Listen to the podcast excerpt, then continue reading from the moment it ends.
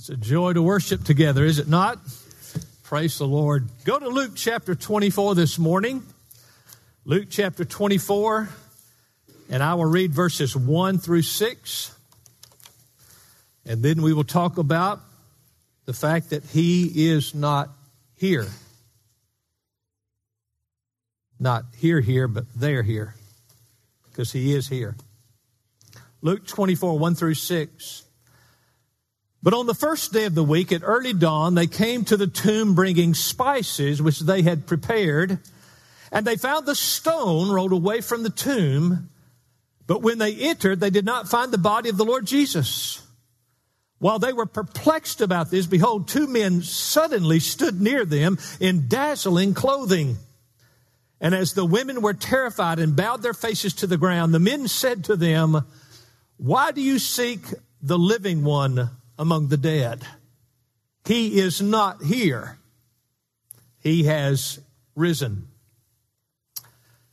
At one time, one and a half billion people lived under the tyranny of communism. It all began with V I Lenin.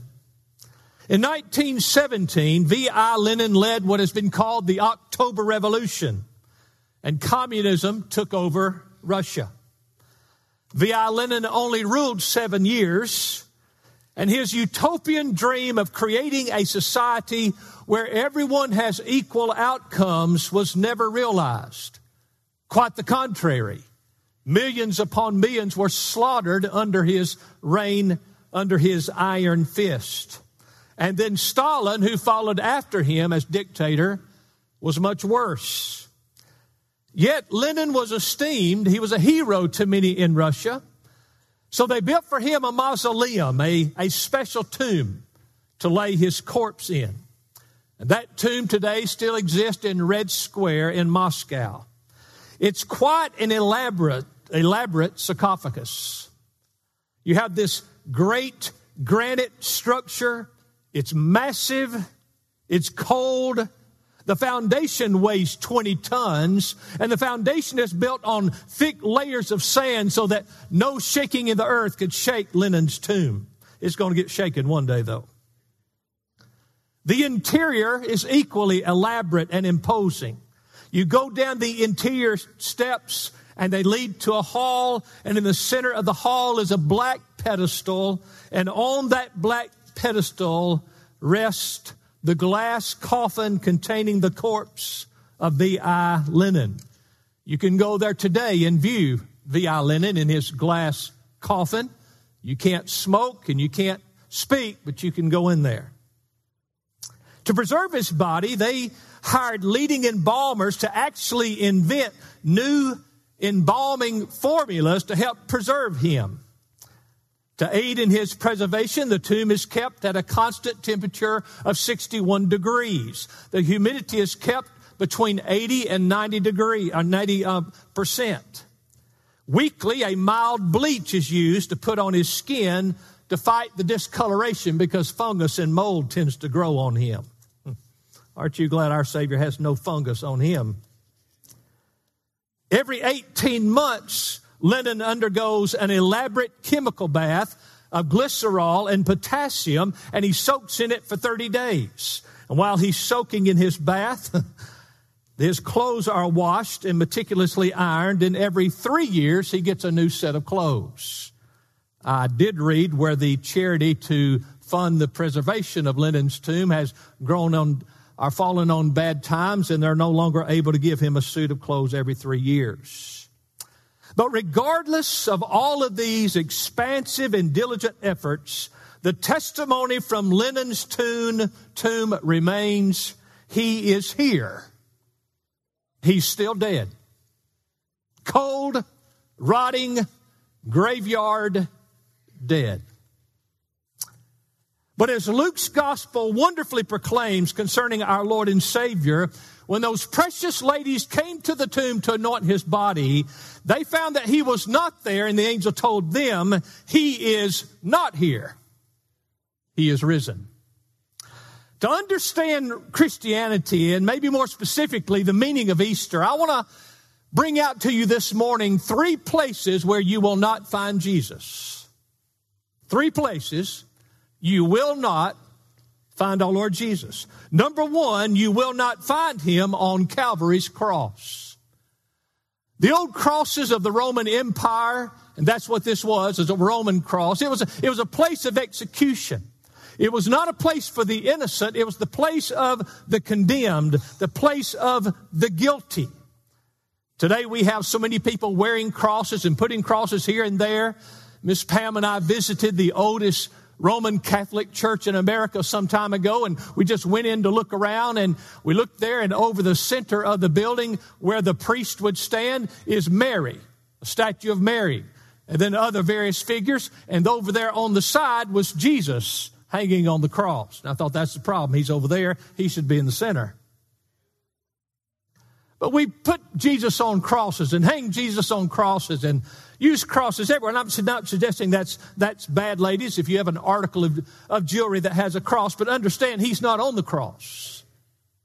He's finished with the cross. John nineteen thirty says, when Jesus therefore had received the sour wine, he said, "It is finished." And he bowed his head and gave up his spirit. You see, Calvary's cross was a one-time event. The Bible tells us in Romans three twenty-three that we've all sinned and fall short of the glory of God. The Bible tells us in Galatians three ten that we all have transgressed God's law and we're all under the curse of God for being a lawbreaker, a transgressor of the law of God. And the Bible tells us in Romans three ten, there's none righteous, not even one. So here God is. He's made man glorious and in his own image. So man is to reflect God's greatness and God's goodness and God's uprightness and God's holiness. Like no other creature is supposed to reflect God. But man's fallen short of God's ideal for him. Man has failed in that. And the Bible says not only that, in our behavior and in our hearts and attitudes, we have all broken God's law, and we stand cursed and guilty under God's law. And there's none righteous, the Bible says. God is so morally and ethically upright. He is right in every way, and we are wrong in every way. What a predicament we find ourselves in. But when Jesus went to the cross, he accomplished two things for us. First of all, he became our substitute. We call this substitution. I, I've told you, church, for many years, if I were to stop you in the road in downtown Florence or somewhere and say, "Tell me what happened on the cross," you should be able to say substitution and satisfaction. The first one, substitution. Through his death and suffering on the cross, Jesus remained just, that is, morally upright and good, legally correct, but he was justifying sinners. He substituted for me in the judgment. The Father looked upon Jesus while he's dying on the cross as if he were guilty, as if he were a lawbreaker, as if he were worthy of condemnation, but yet he himself was innocent. Now, he became sin, the Bible says, in the sense that God looked upon him as a sinner, but he himself was never a sinner. He was substituting in our place. As First Peter two twenty-four reminds us, he himself bore our sins in his body on the cross. Isaiah fifty-three five, he's wounded through for our transgressions. He was crushed for our iniquities, and the chastening for our well-being fell on him. So Jesus went to the cross one time and one time only as the innocent one, the holy and pure one, to become in the eyes of the Father a guilty one, a condemned one, because he was taking our place in judgment. Substitution. And he doesn't need to do that again because that's finished. He doesn't need the cross anymore. That part's done. Well, another factor that comes out, or another aspect of what was accomplished on the cross, it comes in the word satisfaction. Satisfaction. You see, he assumed our legal responsibilities before God, and in doing so, he satisfied all the claims of the law that were against us. God's law stands as a testament to how guilty we are and how owing we are to God in our offensiveness, in our unholiness. But when Jesus went to the cross, The Father poured out the judgment we should get as lawbreakers, and the Father was satisfied that Jesus was qualified and executed the task of saving us perfectly. The theologians use the word expiation. It's the idea that the wrath of God that is due for our sin and our lawbreaking was burned out in the body of Jesus so it would not have to fall on us. The Father was satisfied. Matter of fact, Isaiah fifty-three ten gives us this prophetic verse about Jesus. But the Father was pleased to crush him, putting him to grief, if he would render himself as a guilt offering. Now, when it says that the Heavenly Father was pleased to crush the Son of God, Jesus Christ, on the cross, that crushing of his Son pleased God, but not that he crushed him, but what the Son accomplished through the Father crushing him. The Son accomplished the redemption, the forgiveness of the sins of the children. The Father's satisfied because he substituted in our place, and the Holy Father is satisfied. He took our sins fully and wholly. There's nothing else to do. The cross is done. It is finished. That part's over. So, brothers and sisters, as they teach in Catholic theology that when you take the Mass, Jesus, in a sense, dies for you again, that's heresy. He died once for all, the Bible says. He does not need to die again. Satisfaction and substitution. The Bible says in Romans six ten, he died once for all. The Bible says in Hebrews seven twenty-seven, he did this once for all. First Peter three eighteen, he died once for all. So Jesus went to the cross, the innocent one, the holy one. He became guilty in the eyes of the Father in our place and condemned in our place. And then he leaves the cross, the innocent one, having purchased our redemption. So you won't find Jesus on Calvary's cross today. He's finished there. The testimony from Calvary's cross is, he's not here. Why would you seek the innocent among the condemned? That part's finished. Number two, somewhere else that I sometimes hear Christian teachers and others say that Jesus is, and that's in the den of demons. There's a sense in which they teach that Jesus is out here and he's mighty and powerful, but Satan is out here and Satan is mighty and powerful and his demons are powerful and they're in some sort of dueling match and Jesus is struggling and straining and fighting and working and hoping that somehow he can uh, uh, wrestle out of Satan the control of some of the souls of men and finally save some of them. But I'm going to tell you something. Jesus is not dueling with demons in a demonic den somewhere. He's not there. Nothing could be further from the truth. As the great reformer Martin Luther said, the devil is God's devil. What he meant by that is, is Satan and all of his demons are all defeated foes. Now, they're foes, and they're active today, but they're all defeated foes, and they are under the dominion of God. Satan can only do what God allows Satan to do. In Genesis three fifteen, Adam and Eve have sinned, and Satan came in the form of the serpent, you remember, and he, he deceives Adam and Eve, and God comes in his punishment, and he looks at the old serpent, Satan, and he says, Genesis three fifteen, he shall bruise you on the head, and you shall bruise him on the heel. You'll get my son on the heel, but that's not a fatal wound, but he's going to crush your head, and that is a fatal wound.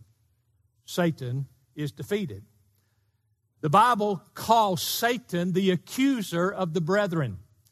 That is, that he loves to appear before God and try to announce our guiltiness and try to announce that we are worthy of condemnation and eternal judgment. And by the way, he's right, naturally speaking. He wants us, you see, to be in league with himself, in league of the doomed and the defeated. And he's the poorest of all sports because as he awaits final judgment, his goal is to dishonor and rob God of glory and bring all the souls Jesus died for to eternal loss with himself.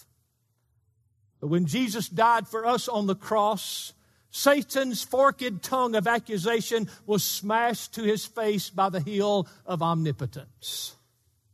He he has lost all ground of accusation against those who believe on the Son, Jesus Christ. There is no ground, there is no credibility any longer in Satan's accusation. He's a defeated foe. Colossians two fifteen reminds us, when he disarmed or stripped the rulers and authorities.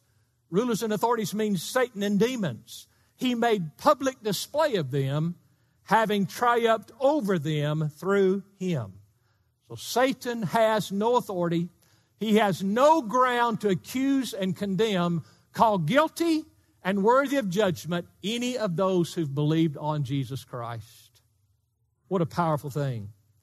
Matter of fact, the Bible even tells us in um, John twelve thirty-one, now the ruler of this world, speaking of Satan, temporarily, God's allowed him to lead this world system. That's what, what is behind all the wickedness and the ungodliness and the godlessness of this present culture.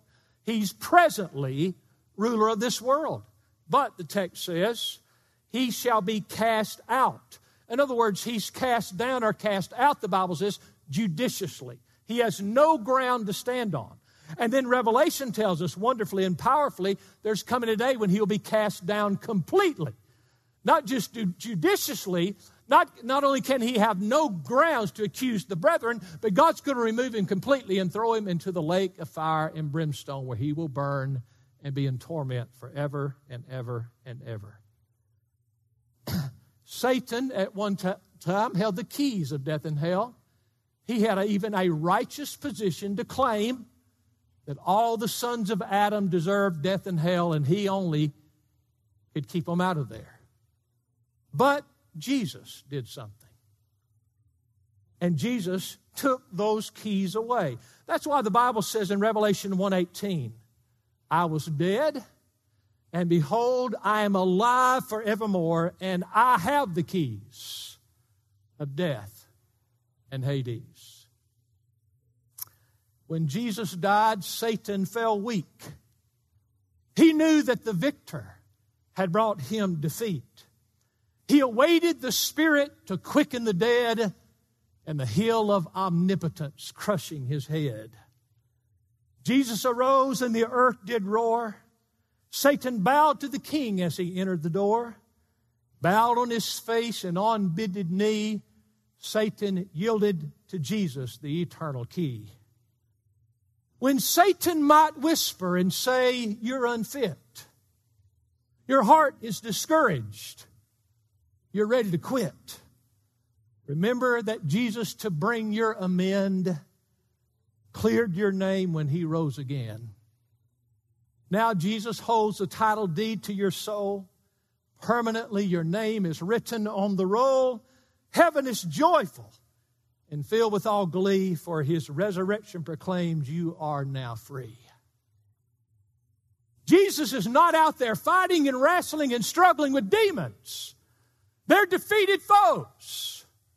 You'll not find Jesus in the den of demons, because the testimony from the den of demons is he's not here. Why seek the victor among the defeated? Number three. And hallelujah, you will not find Jesus in Joseph's tomb. Lenin has needed his tomb for one hundred years. Jesus only needed one for three days.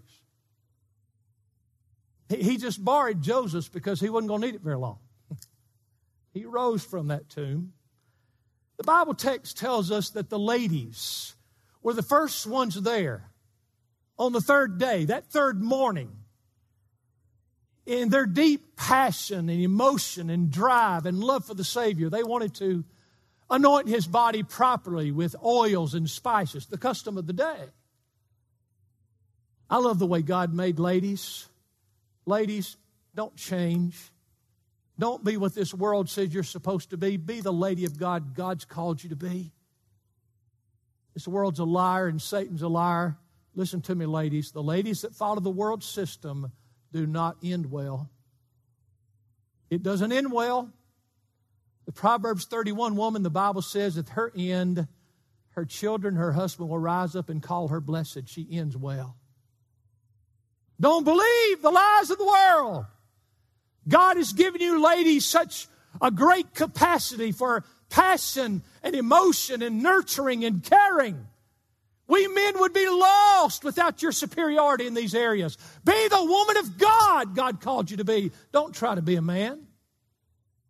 God didn't call you to be a man. I'm off my notes now, can you tell? Thank you, ladies, for being the powerful, strong ladies that you are, exhibiting the beautiful femininity and sweetness and emotion and passion that only sweet ladies of God have. Well, the ladies came.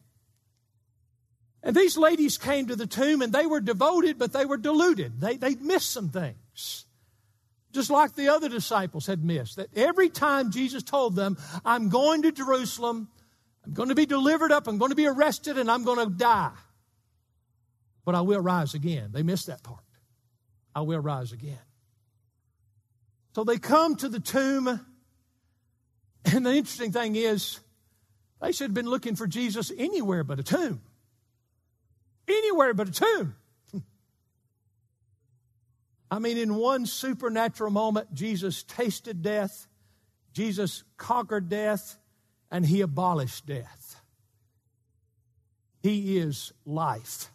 I am the way, Jesus said. I am the truth, and I am the life.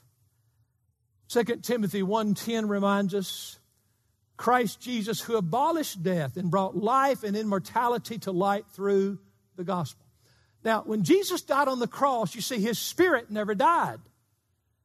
He said, Father, into my hands I commit my spirit. His spirit went to be with his Father in heaven, but his body was laid in the tomb until the morning of the third day.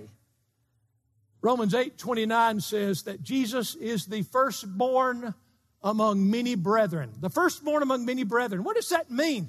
It means he's the first of this pattern.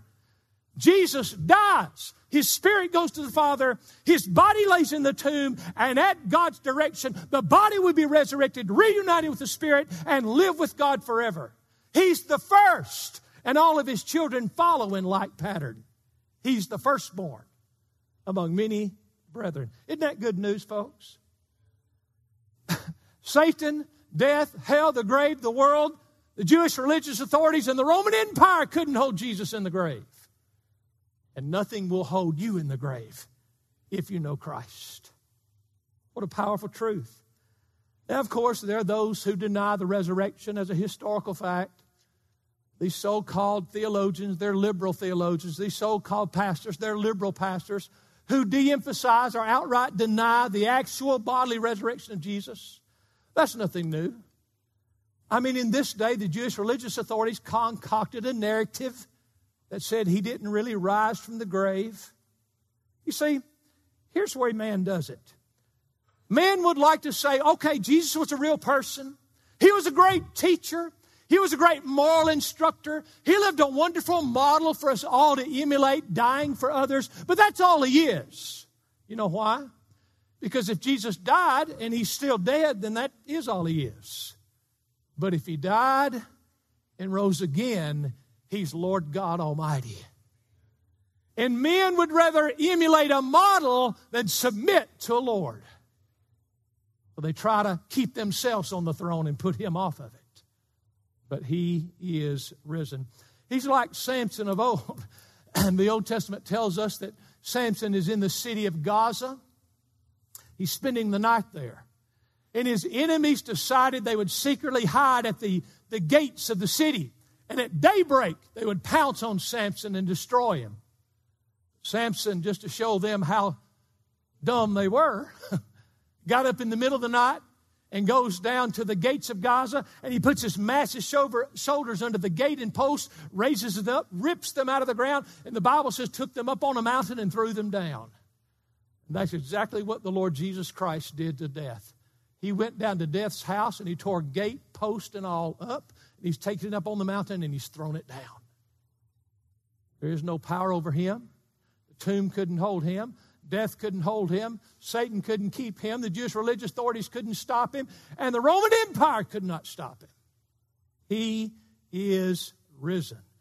Low in the grave he lay, Jesus my Savior, waiting the coming day, Jesus my Lord.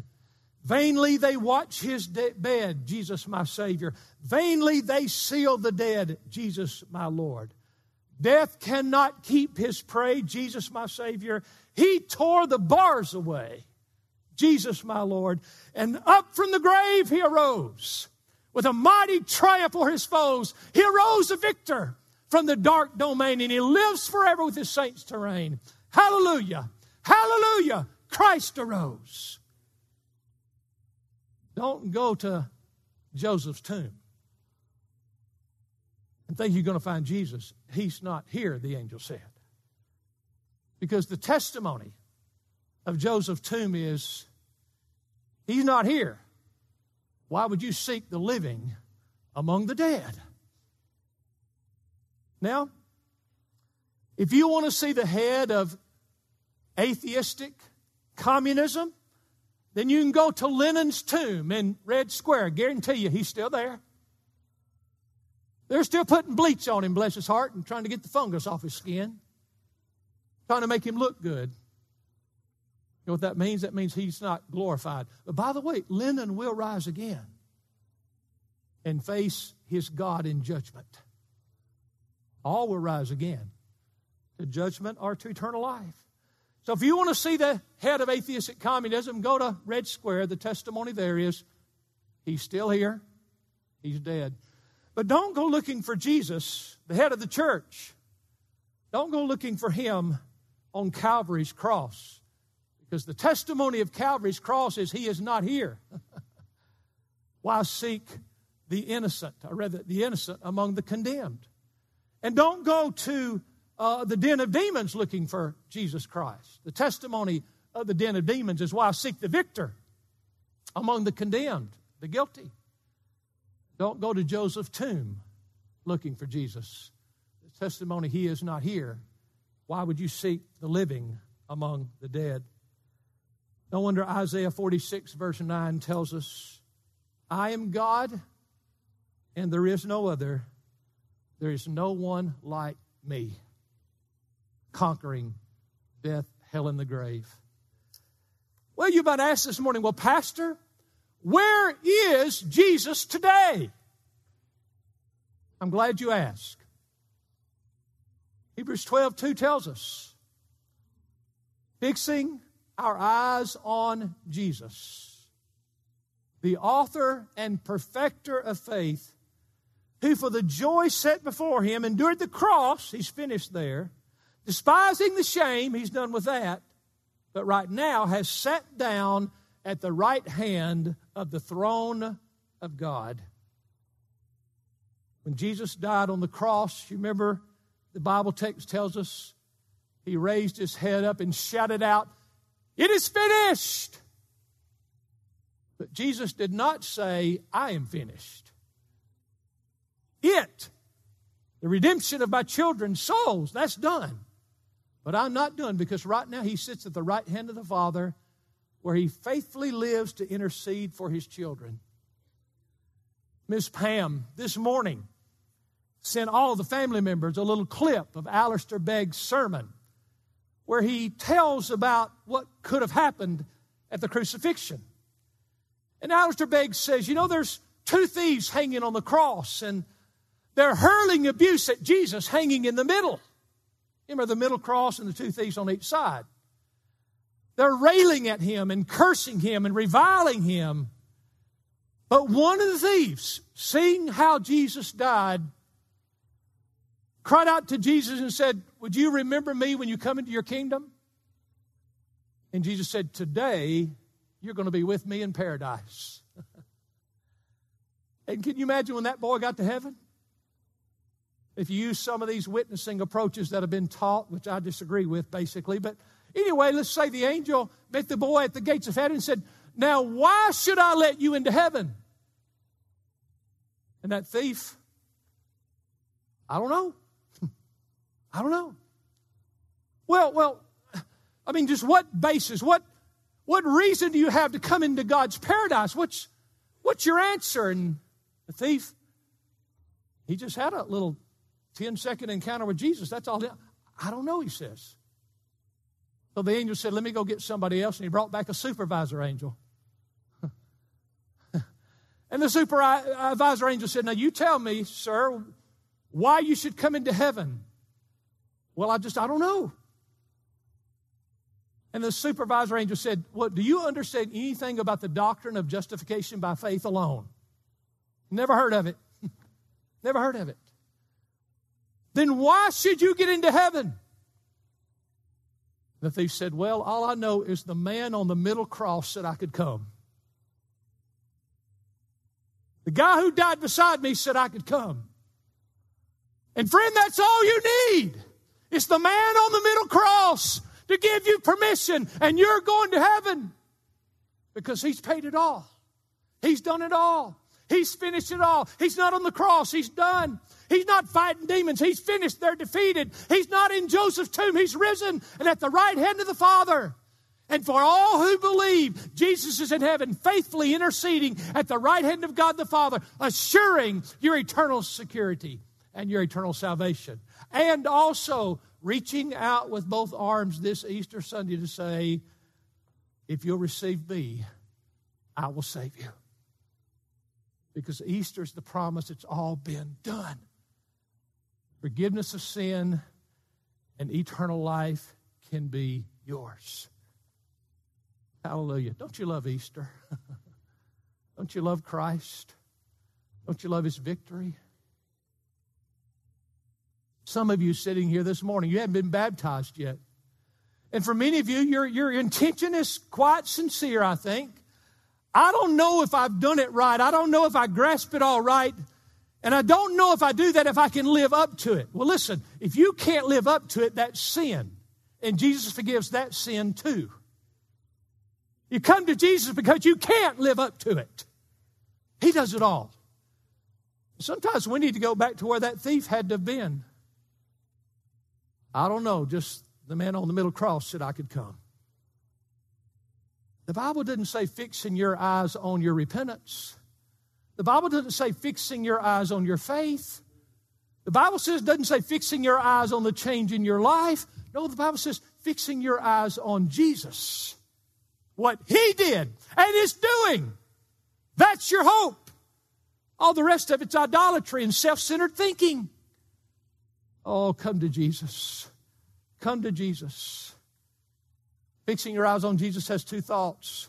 Number one, it means turn, turn away from every other person and every other thing. Turn away from every other thought of, well, if I go to the church, if I talk to the priester, if I have the ordinance of baptism, if I take the ordinance of the Lord's Supper, if I if I clean my life up some, if I start giving tithes and offerings, if I get my membership on the church, turn from all of that, all of that. It's rubbish, it's garbage, it's worthless. The thief on the cross had none of that. It means to turn away from everything else and then look intently at Jesus. And say, I'm coming to you because I know I can't even do it right after I get baptized. But you're mighty to save. And he will save. Because he's alive. Lives to save and secure those who believe on him for eternity. I serve a risen Savior. He's in the world today. I know that he is living, whatever men may say. And he is.